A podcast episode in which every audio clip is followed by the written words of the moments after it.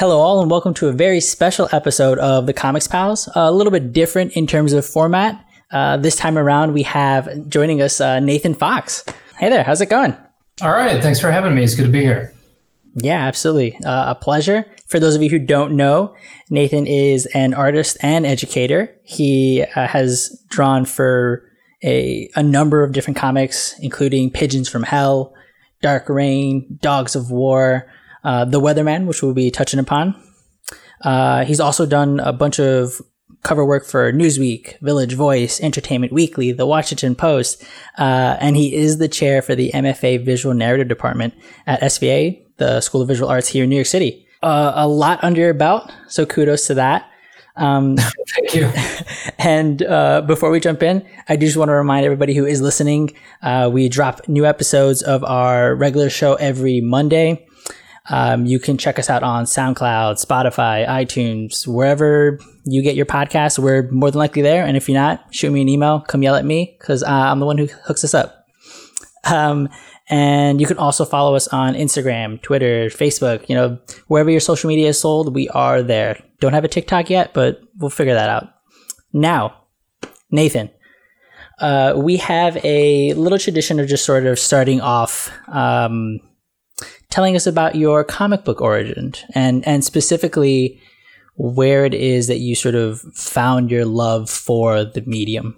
Yeah, I mean, I, I guess uh, I didn't. I didn't really come to comics from a, a traditional superhero big two standpoint. I guess it was mostly mostly libraries and and newspapers. I mean, I the Sunday funnies were always my favorite because I, you know, everybody kind of wants to enjoy the cartoons as much as they can. I mean, I I was lucky enough uh, or cursed enough to grow up uh, in the in the 80s and 90s uh, so aging myself a little bit. Uh, and you know, Saturday morning cartoons were amazing. Um, you know, after after school stuff. I mean, it was just it was just really it was a really great popular culture time. I mean, I, I'm of the generation that saw, you know, MTV, Adobe, Mac, um, you know, all of those things take flight. And uh, you know, Saturday morning cartoons were were something else. Uh, and then that was fantastically followed up with the WWF and, and Kung Fu. nice. Uh, but, but growing, yeah, but growing up in Houston, I mean, I didn't have many friends that really read comics, I guess, but uh, I always had a, a, bit of an issue with with literacy and reading, and, and kind of found my way to Calvin and Hobbes and Garfield when I was young. And it was it was really there that I, I kind of got the bug, and you know, Peanuts and uh, Flash Gordon, a little bit of Spider Man.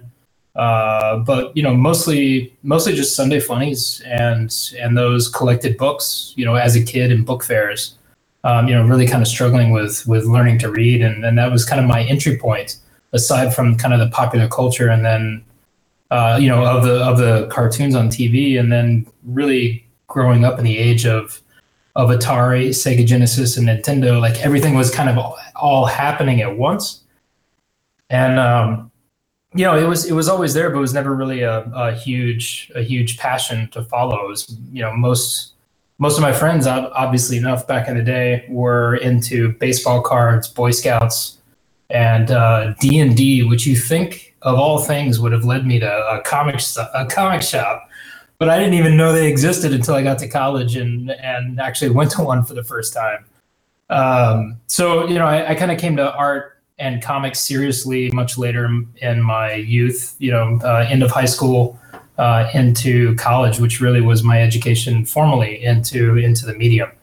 Uh, I was I was lucky enough to go to um, the Kansas City Art Institute and then be in a class with Jim Mahfood and Mike Huddleston, uh, Paul Chatham and Paul Briggs and and uh, you know quite a few other people. But you know, in terms of comics, uh, and those and those guys in particular, you know, their bookshelves and recommendations were my education and entry point into comics formally.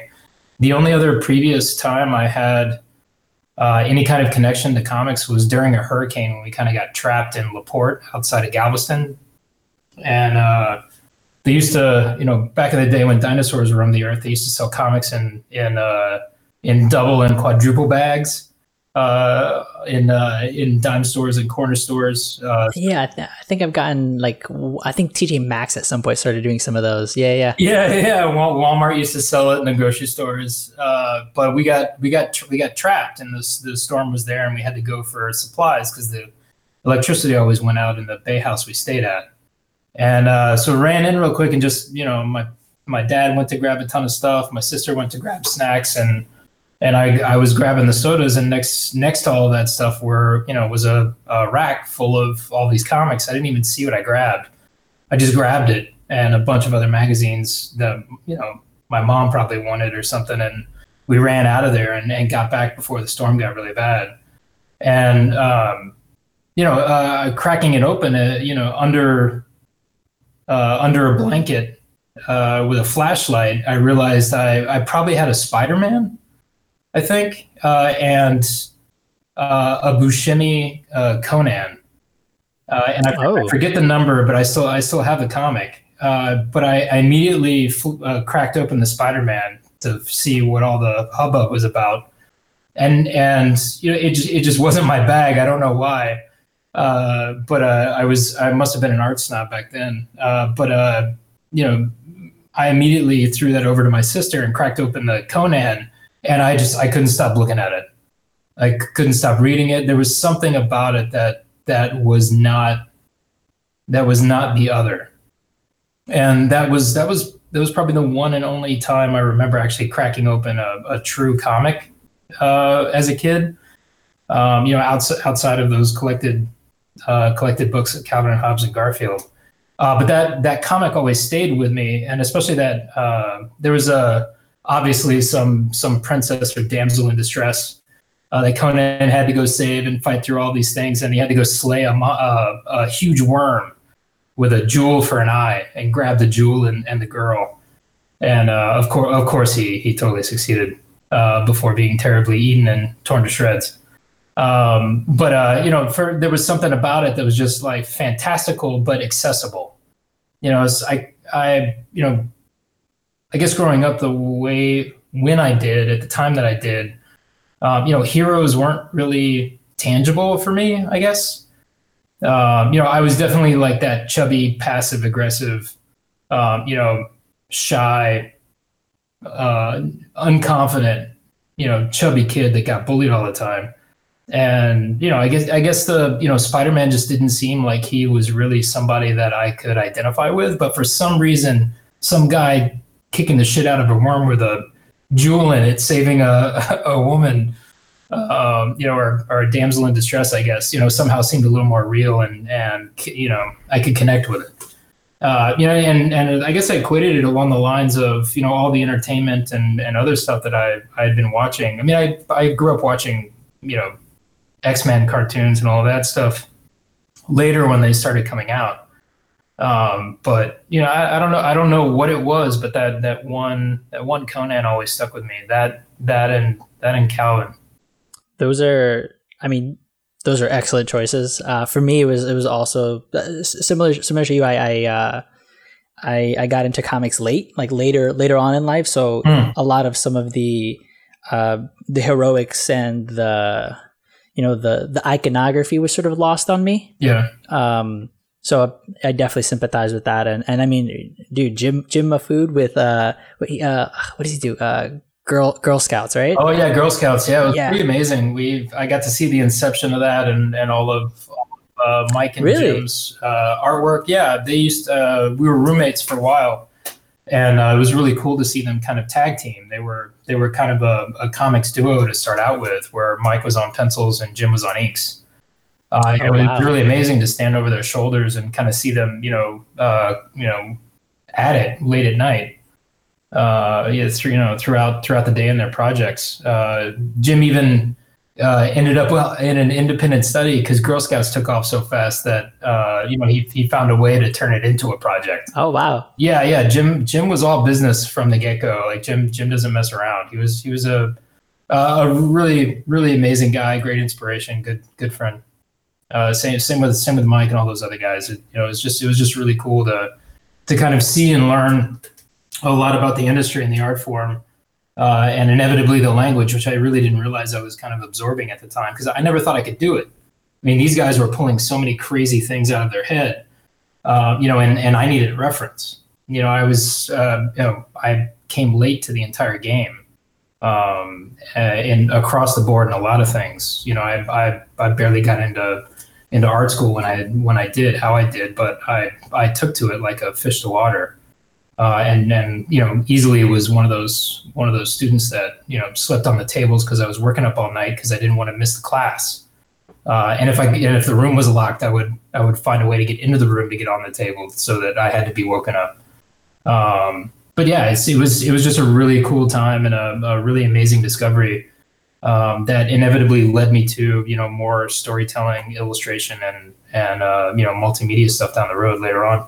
Yeah, and I mean to to think that that's you know whose whose shoulders you were looking over that that's an incredible education. Like not only is it hands on, but from sort of more indie underground like abstract creations to sort of uh, and, and I, I, mean it makes sense. Like if anything jumping into to weatherman like it, it definitely makes sense to sort of uh, dynamics you can really see in your art. Um, oh cool. that, that was that was one of the things that like for, for me was uh, the most like calling um, I had uh, for, for listeners out there if you guys want to listen to um, you know my, my initial thoughts on um, on on Weatherman before sort of reading reading the rest of the story. Uh, episode eighty five uh, is a great way to sort of just like just from the art alone, it sort of pulled me in. Um, one of the reasons I wanted to reach out. Um, but what is it? I guess in terms of those action sequences that do have that dynamic feel and that sort of fluidity. Um, I would love to to understand how you sort of approach those sort of scenes, especially with Weatherman being such a one of those more action packed books. Um, and then we can you know get into a little bit more about uh, Weatherman in general. Oh yeah, totally. Um, well, I mean, the uh, I guess some of some of those dynamics and, and that motion, I guess, kind of comes is is connected and comes back to probably back at you know all the way back to those school days. I initially went to school for animation and got a good year and a half or so or more of that before I kind of jumped ship and went more towards print, you know, il- illustration, but everything outside of illustration and trying to trying to cram it in.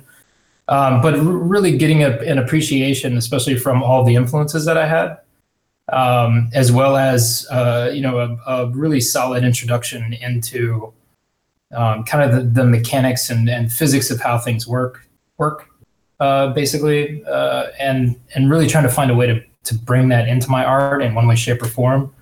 And a lot of uh, I've been, I've been, thinking about this a lot actually um, lately for some reason. But a, a kind of growing up in suburbia back in the day in those times, like uh, there was a lot of stuff that was really regimented and very um, scheduled and kind of controlled and, and orderly. And there were specific ways to do things. And, you know, you, you, you had your friends and the, there was a, you know, a specific culture or area or, you know, not, not really prescribed nature, but everything was kind of kind of kind of had its way of doing things, right? Like it, it kind of was its own culture, and and all I wanted to do was break out of that.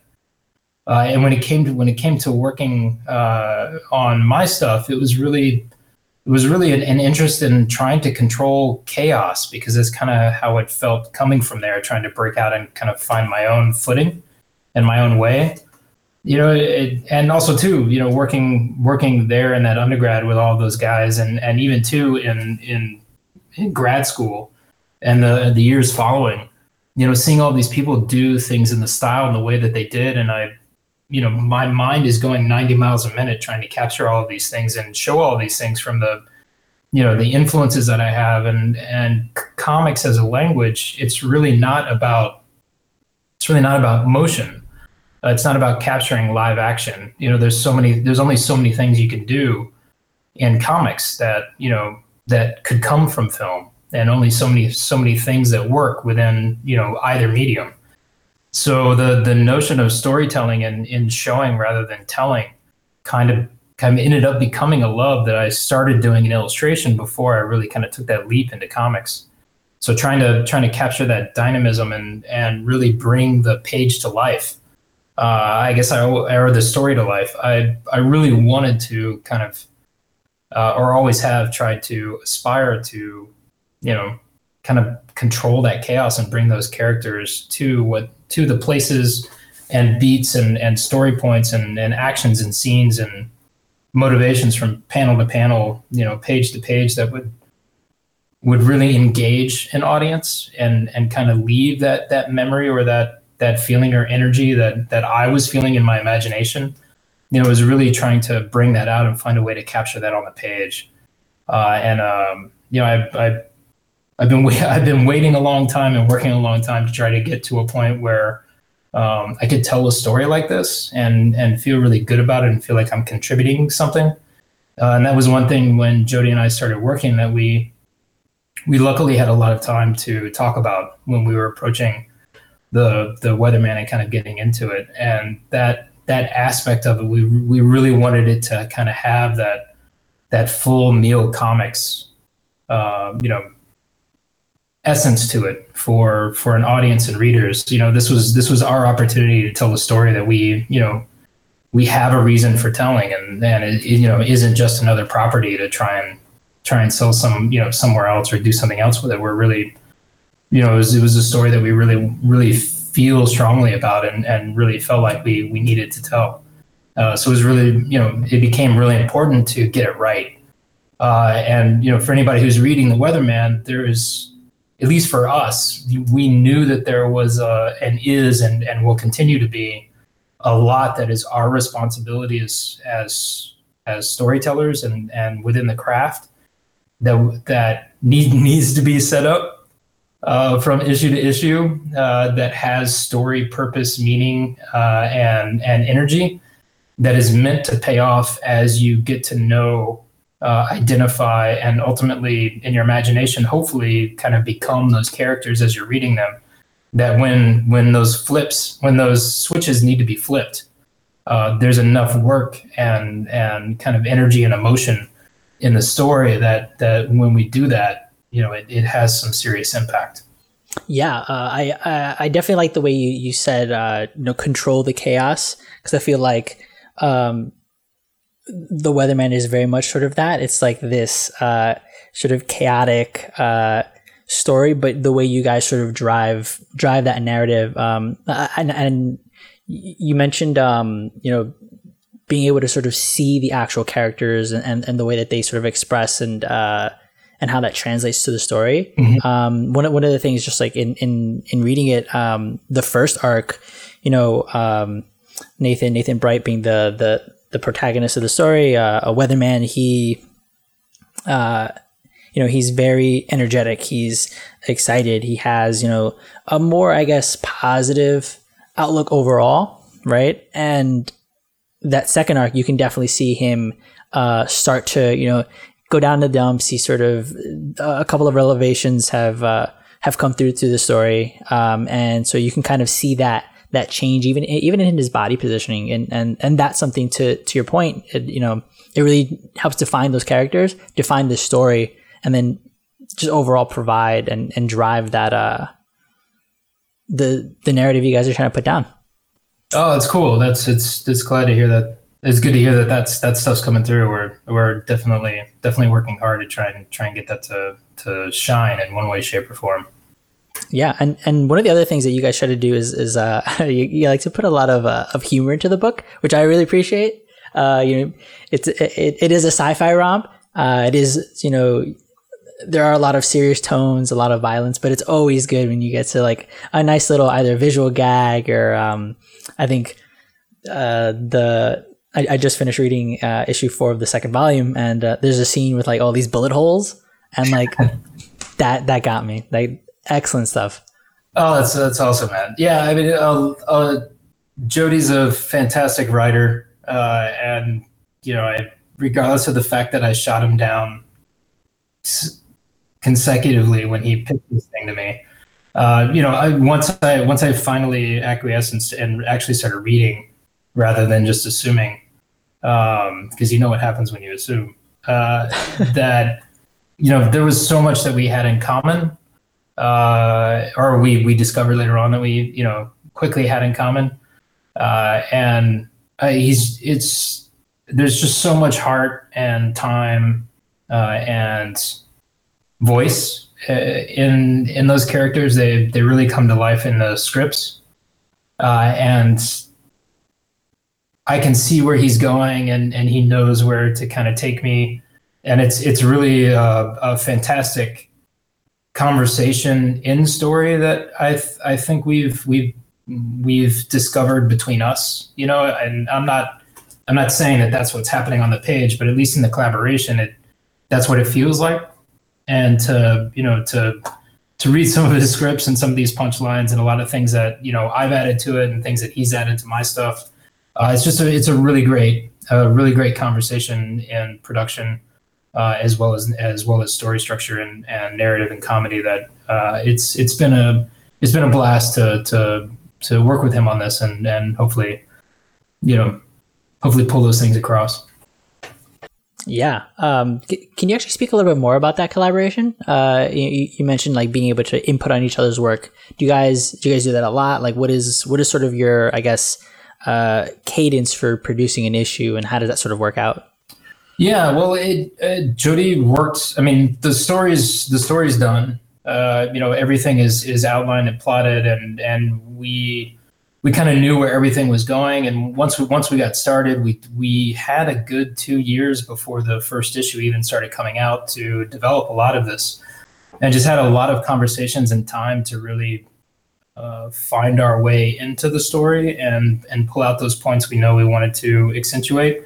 And as we started uh, working on production, I'm a firm believer, you know, obviously as as you know, teaching and everything else, practicing what I preach in terms of nothing is precious. So you know, when it comes to to blue lines and and you know pencils and really just starting, you know, we we go back and forth over stuff all the time and I have I have ideas and recommendations. I mean, we talk about time and timing and pacing and you know blocking and really trying to to have the world build itself there's so many nuances and so many things that you know some most readers may you know may may or may not pick up but a lot of you know a lot of things that happen in, in our discussions and and back and forth that you know the story has evolved from its original incarnation and the you know the original scripts are are you know much different than the ones that we're working on now. Uh, once once we got started uh, from Jody's initial scripts, and and he's finalizing the um, you know the rest of everything else as as we're going. Because it, the amazing thing about this medium, and and this happens in in quite a few mediums. Uh, and definitely in, in an illustration in singular images, you know, once once you really get started, and you get in you get in the the head and essence and character and meaning of what you're trying to show, and the story you're trying to tell through that showing uh, and experience of reading, you know, it, it kind of takes on a life and personality of its own. And the characters did the same thing. You know, we we could only get so far once we got started with with Nathan and and Amanda Cross. And once once that relationship was built in character design and on the first, you know, in the first issue or two, you know, they really started, you know, everything really started speaking to us as we were doing it and that that really helped evolve you know evolve the story as it as it kind of naturally progressed. And the you know the the fun thing about working with jody is that you know they're you know nothing is off the table. So going going back and forth as as blue lines are coming in and pages are getting finished and you know we're, we're kind of kind of seeing seeing the forest for the trees for how everything needs to connect. Um, you know in, in order to try and pull this story of of humanity, uh, you know, hidden in a, a dark sci-fi action comedy. Uh, you know, has been has been a lot of fun to kind of go uh, go back and forth on to to kind of put those little subtleties and stuff in there. So you know, Jody's Jody's writing and his comedy is is fantastic. Uh, you know, and, and hopefully, you know, hopefully I end up doing it justice in the final pages. And you know, it's it's a lot of fun to really kind of contribute to to the shaping and molding of that as a as a team as opposed to you know he has his role and I have mine. Uh, I, I love that about comics is, is how heavily collaborative it is. You know how how much of it you just have to sort of um, to what you said. You know, no, nothing in, in art is, is precious in, in that way when it comes to that collaboration. Yeah. You know, because because you're you're both professionals, but you're also both artists in the sense that you're you're trying to like elevate the work as much as you possibly can. Mm. So any feedback is is positive feedback. Um, so that's awesome to hear that you know it's, it's a similar working relationship, and it's not so much as like uh, you know Jody writes the scripts, sends it over, and you kind of just translate. Yeah, yeah, and, and the you know there there are homages, uh, uh, homages and nods to a ton of our influences throughout the book. For anybody who's spotted them, a few of them have already been, uh, you know, people have already been noticing.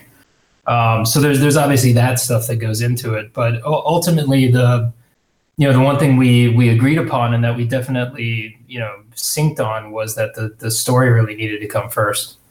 You know, so I'm I'm visually writing uh, as much as he's writing visually, so that that that play back and forth with that focus, you know, really allows us to not have to show everything. You know, there's we there's so much that we're not showing, but hopefully we're there's enough world logic and building in there to really kind of support it as as the characters are leading the story forward. And and that world building for uh, for sci-fi stuff, a, lot of the time it's sort of you know a lot of designs, a lot of um, just ideas getting thrown out there. Was that was that difficult at all to sort of build out this world? Um, its various characters. You got uh, Jasmine Jenner, Marshall, White Light, you know, Garen, Payson Pickles, who I love. um, uh, Curse the like what is sort of your process for building out these kinds of worlds and for building out these characters? Yeah i mean it's uh, it's kind of the kind of the same thing. I mean we we get together and, and kind of start rapping uh, online live or you know in on the phone while i'm doing things and just shipping stuff back and forth uh, and giving feedback uh, you know him in in response and me in visuals uh, and really you know really letting it kind of cultivate itself, you know, back and forth. So there's a there's a lot of things about about those characters and a lot of the the creatures and uh, you know beings and the and the mist and the the biophage and, and everything that that really has kind of come out of stop talking doing. You know we're, we're not going to overthink this. We're literally going to start making it.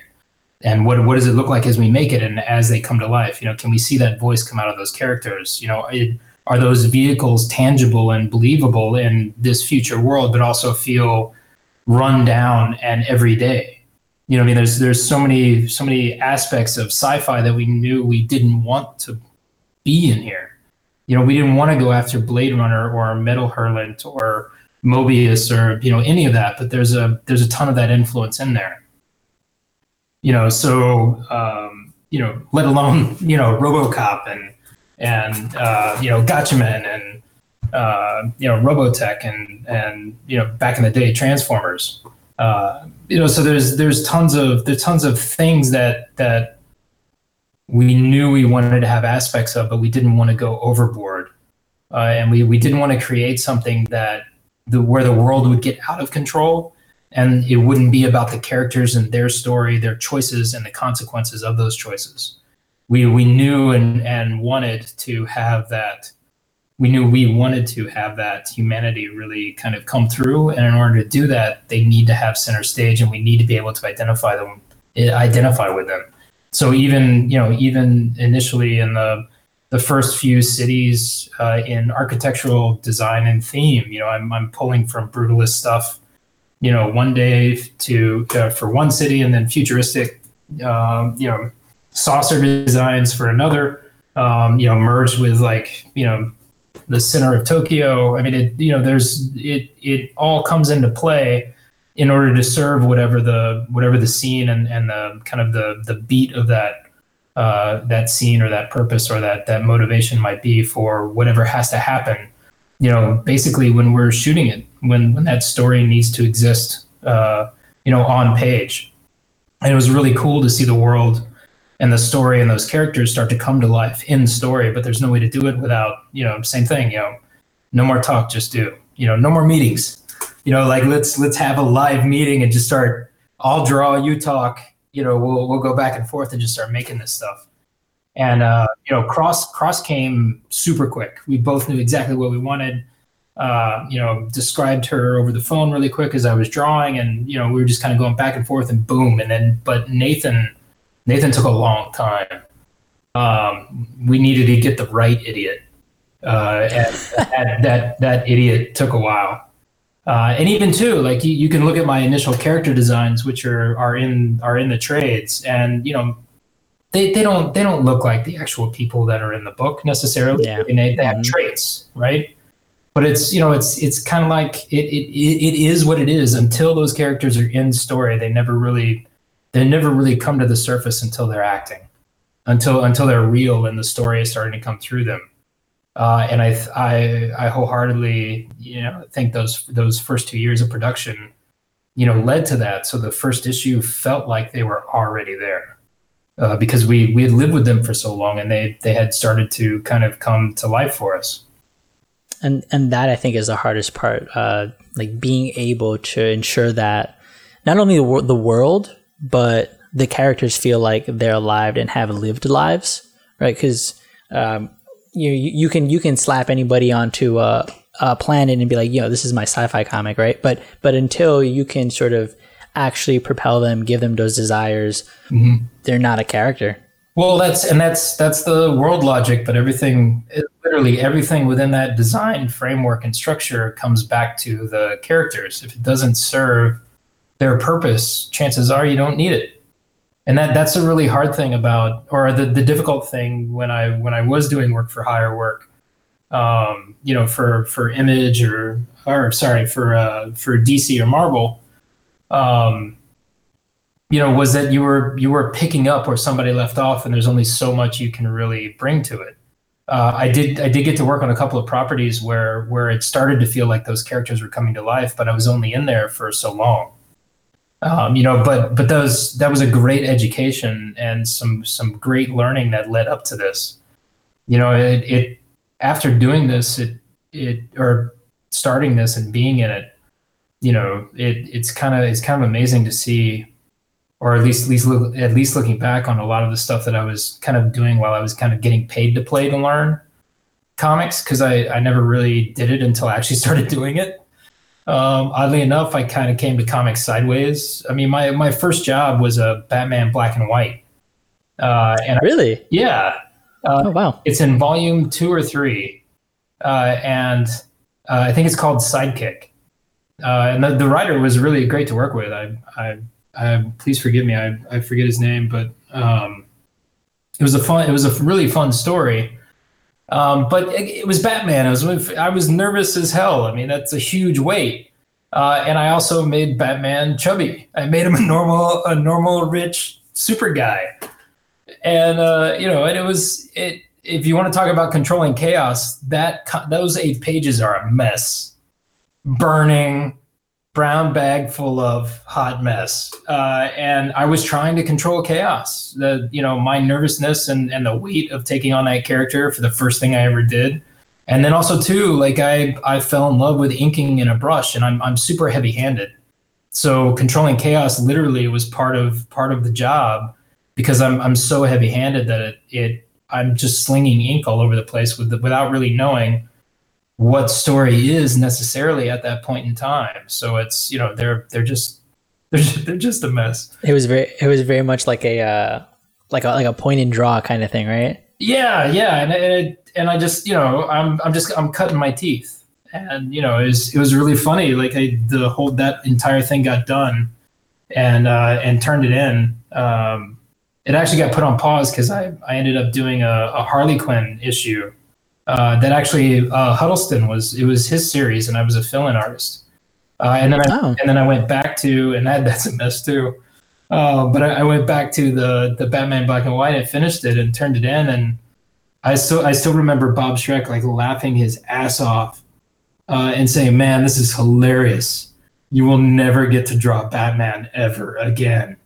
No. And I well, he meant it he meant it sarcastically, but Oh, I was gonna say okay. but there's there's truth in jest. Like I I drew Sure. Batman like he has a pot belly and he does crazy stupid things.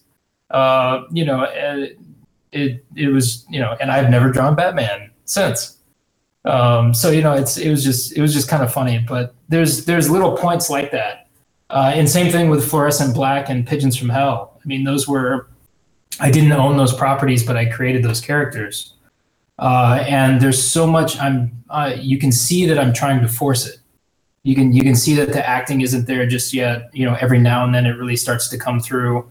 But I'm I'm learning, and and there's a ton of new discovery that's happening on literally on every panel and every page, and in every you know oversized ink page that I'm I'm doing because I I have to work so big, uh, being so heavy handed with a brush, and uh, you know it's it, it's just a it's just it just turned into a love for that discovery of you know and actually realizing you know all I wanted to do was tell stories and and do it through character, uh, and I, I, had no idea that's what I was getting myself into, uh, you know, and and here we are 20 years later and it, and it really feels like I, I finally have something to say. Do you expect yourself to to go back to a Marvel or DC? And, and, and if so, who, who would you jump on?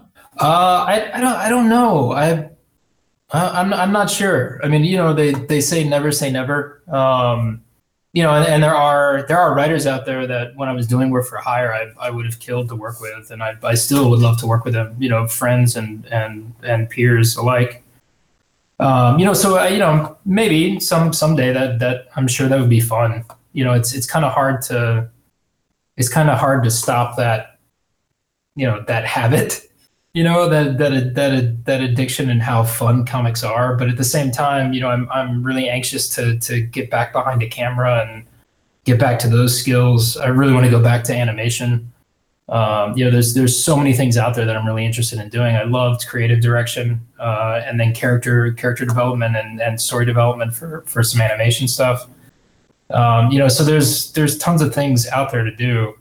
Um, it was a blast working with Joe Casey on the Dark Reign stuff. If if that if that jackass ever comes back, I would totally jump back on for for shits and giggles. He's he's a he's he was an amazing maniac to create. That was a lot of fun um, you know, and then there's other you know collaborators that I would kill to work with. So you know, m- maybe at at some point, you know, I, I have no idea what's next. You know, I'm really interested in in getting into, uh, you know, getting back into more traditional, uh, you know, mainstream publishing stuff. You know, working in YA and, and kids books again would be fantastic. So I don't know. We'll we'll see what happens. Hey, you have the drive for it, and and and like that's that's necessary at like the very bottom level uh, to, to at least be able to build up. So yeah, and and actually the the YA stuff. So I, I didn't get a chance to read Dogs of War, but uh, did read uh, did read a couple interviews, listen to a podcast that you and uh, uh, Sheila Keenan, the uh, the author, on, and hmm. um, I had a quick question on it. Do you, th- um, well, obviously you said you, you want to return. Would you would you want to return it because it's sort of uh, like from a creative perspective, it was a little bit more. Was it a little freer to sort of be able to play around with stuff? I, I assume that the um, ooh, and I shouldn't assume, huh? Um, but uh, oh, that, that was my mistake. um, but but I, I assume that uh, it it allows for a little bit more um, just like creative freedom. Uh, but I guess I guess the one one aside from being frustrated with work for hire stuff, right? And and like the the thing you love, not not being able to make a living at it, uh, is is really frustrating. Uh, and then and then see it you know see it go on to success, but then you know you're done and it's not there anymore. You know that that's the thing that's always frustrating about freelance. You know if you if you really start to get attached to you know properties where things or or a medium you know and profession that kind of becomes precious to you because it, it feels like it's where you should be at that point in time. Um, but it, but be, beyond that i you know i'm not so sure it's it's that those things are bad or work for hire is bad by by any stretch of the imagination. It's not. Uh, it's just that um, it it never really felt like I was contributing something beyond what I could offer. So there was a limit right? And and working on Dogs of War, that was probably the first time that I actually got to contribute, uh, you know, to a story beyond just being the artist. You know, there was a, a ton of research, especially being uh, historical fiction, and really, you know, especially growing up with dogs and and growing up around, uh, you know, friends and family that had been in the military and and you know really really loving a, a, ton of World War II films and uh, you know all, all, of that stuff. You know, I I felt like I had a connection, and and that's the thing that I started to started to discover uh, is that it wasn't so much that I was interested in doing something new every time, which is kind of where my career started. I guess I think it's you know kind of where a lot of editorial illustrators start out as, where it's you know hopping from job to job, subject to subject. It is insanely fun to research all these crazy things and just go from one to the next and you're always learning something new you're always thinking of new concepts new visuals and really kind of developing and and flexing those muscles but then once you once you start to connect and you start to realize like oh wait a minute. Maybe i'm not the right person for this. You know maybe what i had to say is different than what they're really asking for. You know they they really want art. They don't really want content or voice necessarily.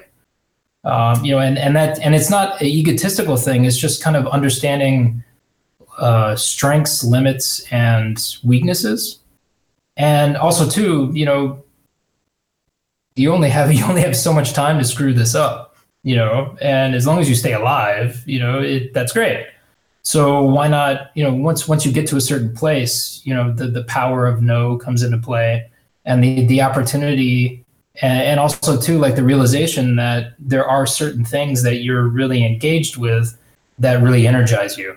And I, I think i think there is a lot more that i i am in sync with uh, when it when it comes to stories that are are probably not um, you know not within standard work for hire stuff you know that that I'm I'm really engaged in. But then every now and then you know I'll read a superhero story and I'm like oh my god like that that was a real story.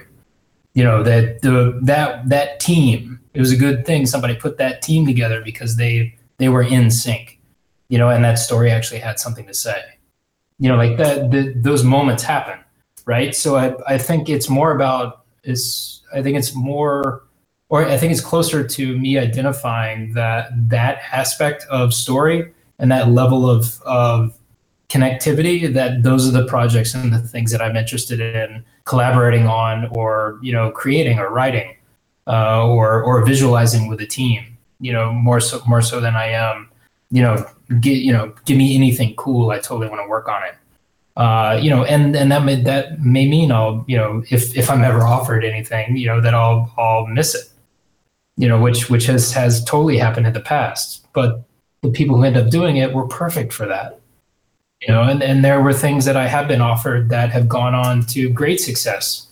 Um, but i don't i don't feel bad about it because i wasn't the person to do that you know the the person who ended up doing that or taking that job or working on that project was was perfect for it. You know and and the thing that came out of there really made it shine uh, or not you know and and that that could tell you something else about the project. Um, you know so the, i think it's more about un- starting to understand that about my professional practice and what i have to say and contribute um, you know especially being in my mid 40s uh, you know that that there there are so many things now with that experience and that life and being a you know being a dad uh, and a husband and you know a son and you know inevitably you know an an older more balding man you know that that will you know lead to other things so those you know that kind of interest in stuff is is uh, is probably where where I'm headed and and you know heavier challenges I think that I'm I'm really interested in.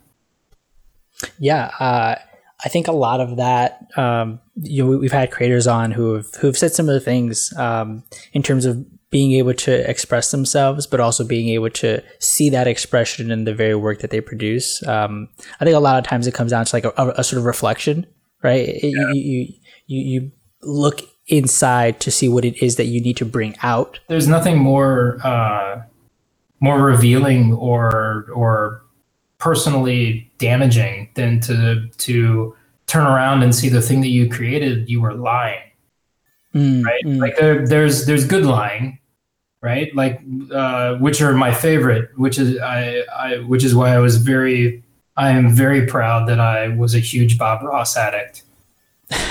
My my my tree any trees i do are happy trees. They are random marks. And your brain is telling you that it's a tree you know there's there's so many things about visual visual tomfoolery and um, you know who we are as storytelling communication animals that you can play with that that is is great but then you know when you're working on a story and you realize that you're you you have just made this thing and it and it really isn't true. It's not who you are, or you're saying something you don't believe in, uh, which I have done and been called out for, uh, and been critiqued on, which has been great. Those are some of the the those are the things that I ask for, the things that I, I don't want to continue to do. And and throughout my career, especially when I was young, you know, having that being pointed out uh, was a, a, massive education. So success through failure for me uh, has been a great teacher. Much like you know, much like Yoda says, you know, failure is a great teacher. and uh, I mean, words to live by. I, I definitely agree with that. I mean, it, man, I have failed so many times but but as long as you get that lesson, you know, it, it, it, it just improves you. And, and that's always a positive. Yeah. I, I never wanted to be stuck in, in one place or do anything in one particular style, you know, because I, I didn't, I didn't want, I didn't want to have to have to deal with that, but you have to earn it. And, and even then, like as you find interests, as you, you know, as you continue to grow, as you continue to just work in the career, you things in, get infused in your art, your writing, your whatever it is and and uh, incorporating it from a learned place, I think ha- provides more valuable provides more value than just incorporating it because it's cool. Yeah, and then, and also too like seeing going back to influences and and seeing choices that were made in a new light with time, experience, and mistakes under your belt. It's no, you know, it's it's almost like looking back at at Caniff pages that I I I have no doubt I copied compositions from. You know, I don't understand how he did that. You know, I should use it, and not knowing why those choices were made, and then going back and and and reading, you know, Terry and the Pirates again, or specific panels or whatever, and you're like, oh my god. I, I totally know why that decision was made to pull this off that pays off there. You know, it's like I, I see it now without thinking about it. Uh, and I, I don't right way to do that without without making the mistakes and making the work. You know, same thing. You know, you can't overthink it or overwork it. You just got to do it and be honest with it and and earn it. And that's you know that's that's been some of the greatest lessons I've ever had.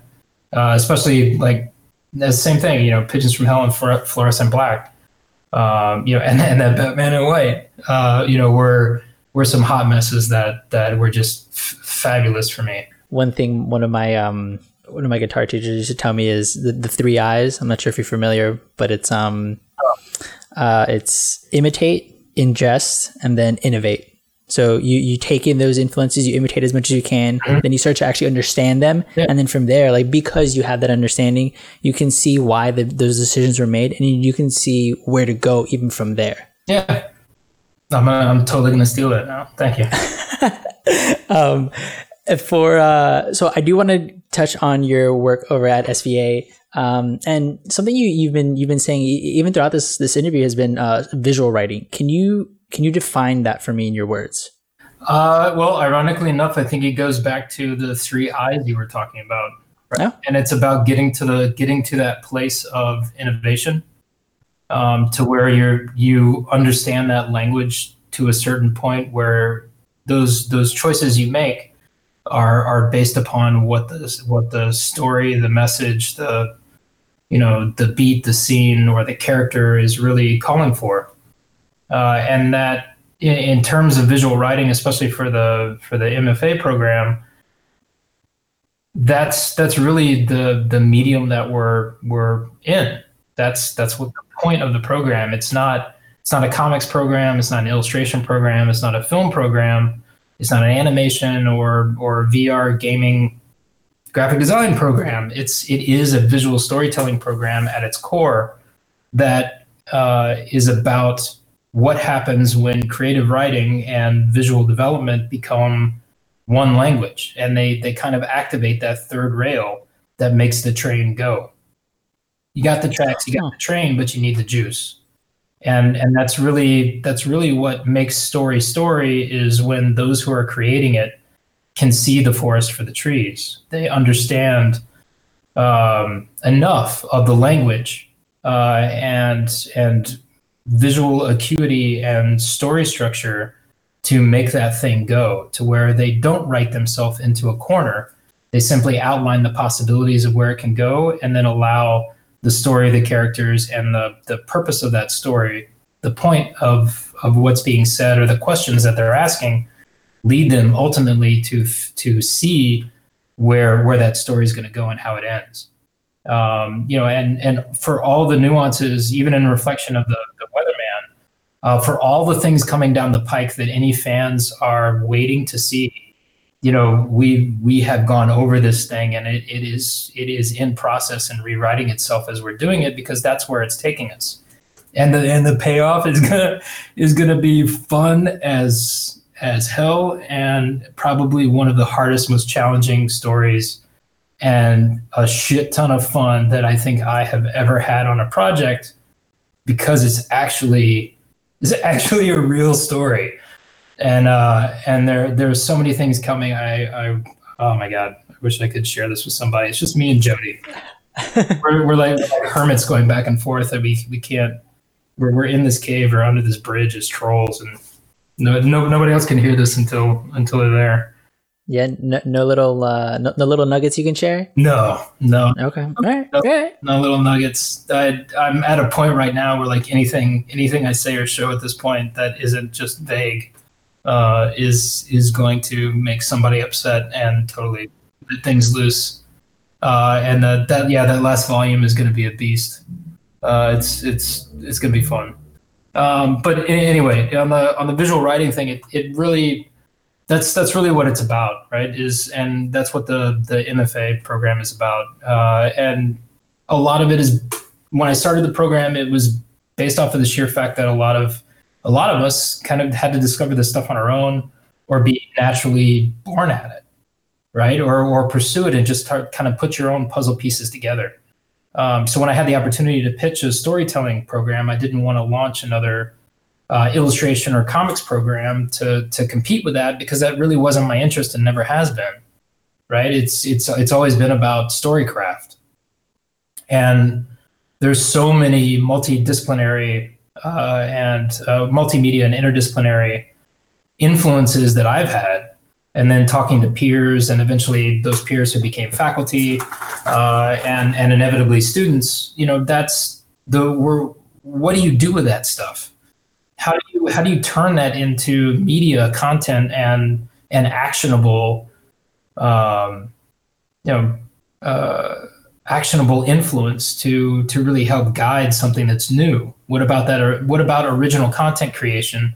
And how can you understand what the other person is saying if you don't understand how uh, you know if you're a visual artist how a, a, writer thinks or why they're making the choices that they're making and vice versa. How do how do writers communicate with visual artists or or evolve to do both if they if they don't understand how that visual communication functions? Uh, and and ultimately it kind of came down to that design of um, you know well why hasn't anybody put this stuff together yet? You know like that that's what we're doing anyway. You know it's it's not such a narrow focus and uh, and an mfa is a, a, perfect time to spend time on doing nothing but focusing on that craft ele- electively you know with like-minded people who aren't aren't after or pursuing the same singular uh, path. You know it, it's the conversations we have and the and the natural competition and and uh, drive that the that we have in the program isn't about who's going to be the best illustrator, uh, who's doing the best film, um, you know, who's going to get the next funding for that project, you know, uh, who's competing to, um, you know, get that job or you know freelance full time or you know do all these things that are are within that realm or develop just a visual portfolio to try and sell to somebody else or sell yourself uh, or showcase yourself or prove yourself it's really about creating the content that's going to draw the audience in uh, and to develop those skills that that take your work beyond uh, where it might be currently at uh, as a writer or a visual artist or a combination thereof uh, because you you have the time to really figure out how you put story first. Because the way that I do this is to is totally different than the way Jody does.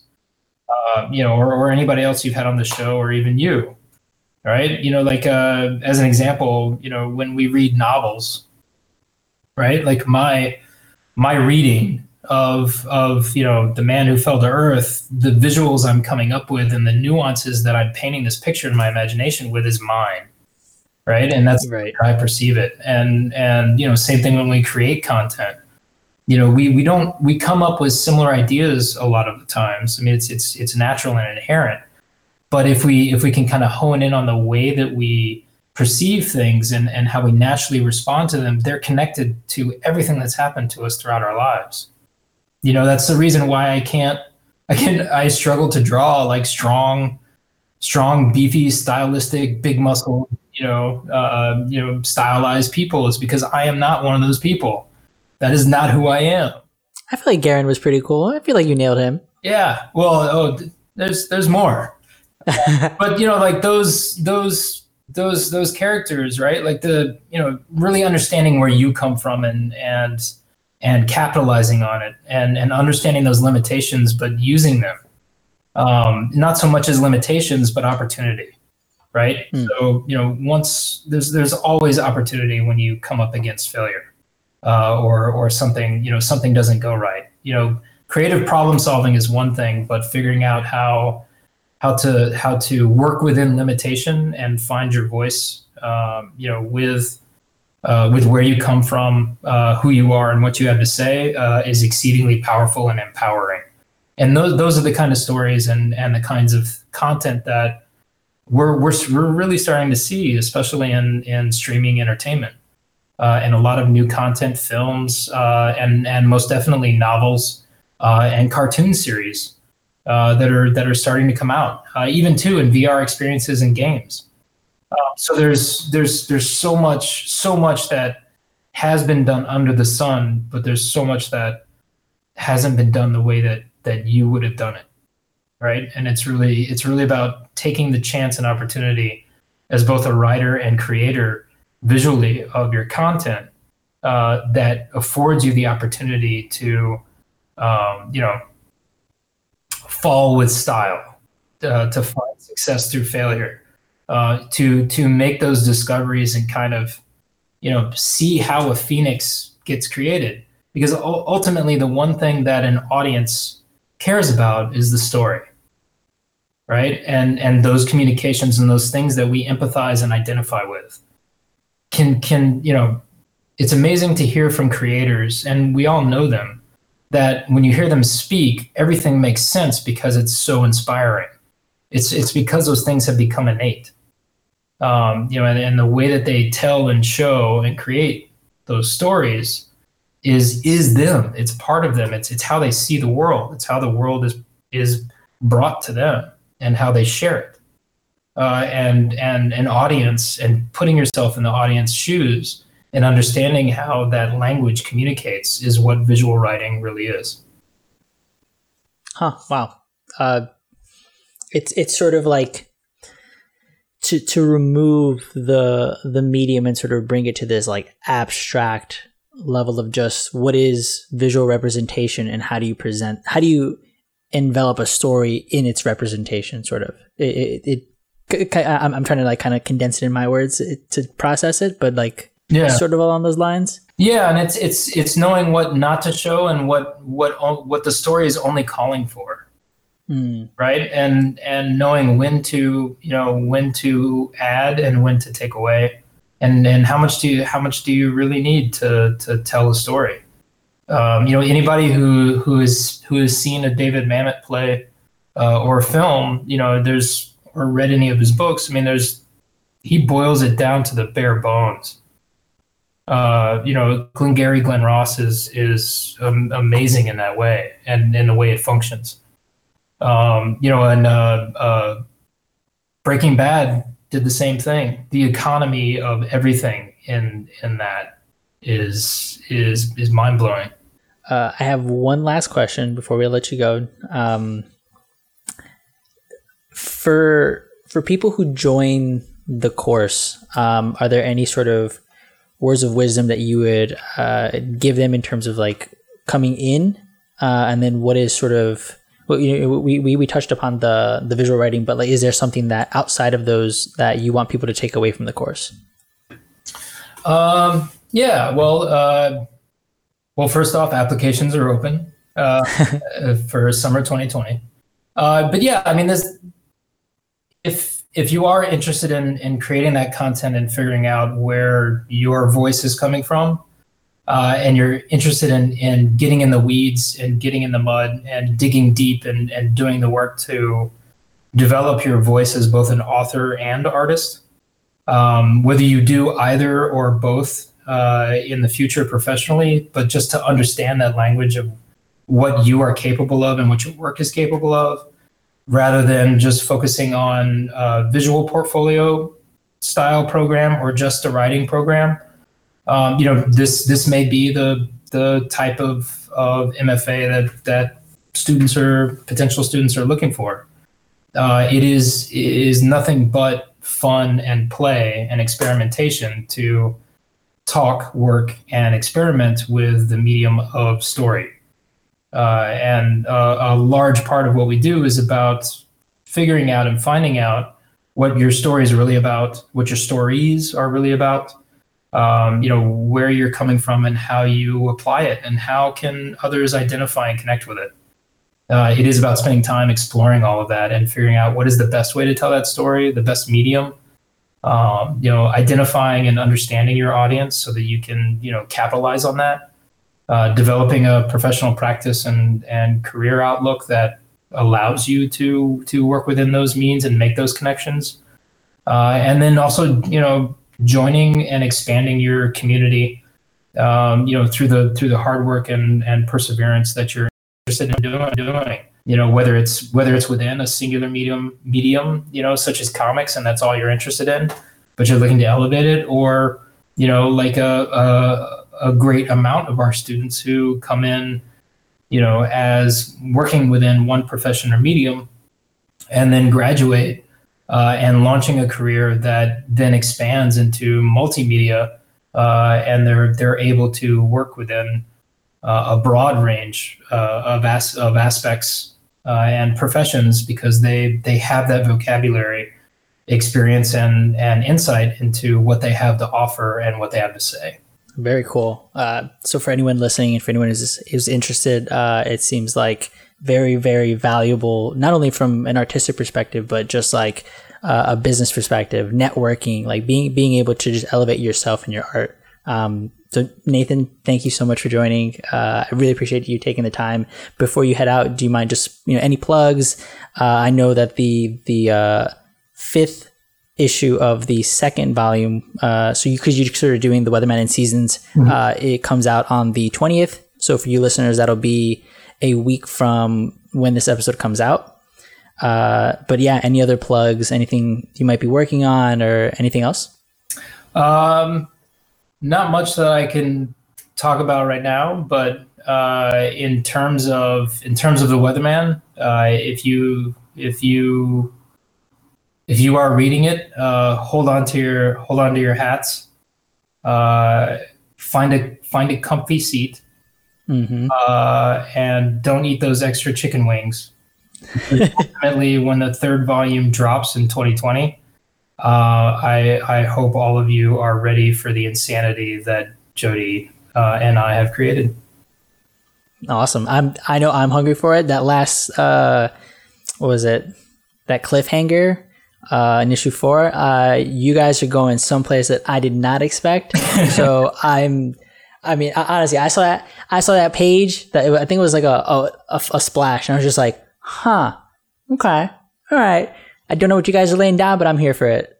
Yeah, things things get uh, things get a little a little large and crazy in issue five, and issue six is only going to pay that off uh, and then leave you, leave everybody asking a ton of questions and and wanting more. So uh, many many thanks to all those people out there who've supported this. Uh, this has been a, a dream project, uh, and uh, really really looking forward to uh, you know to making making this story what it should be. Yeah, and and as always, excited to see more. Nathan, again, thank you so much. Um, and for you listeners out there, you know where to find us. Uh, I won't go through that again. But if you guys want to connect with me, uh, any questions you have on this or any other episode, uh, I'm at Mr. Marco Animoto on Instagram and Twitter. Um, and follow the Comics Pals. thank you guys, and we'll see you next time. Thanks so much, Marco.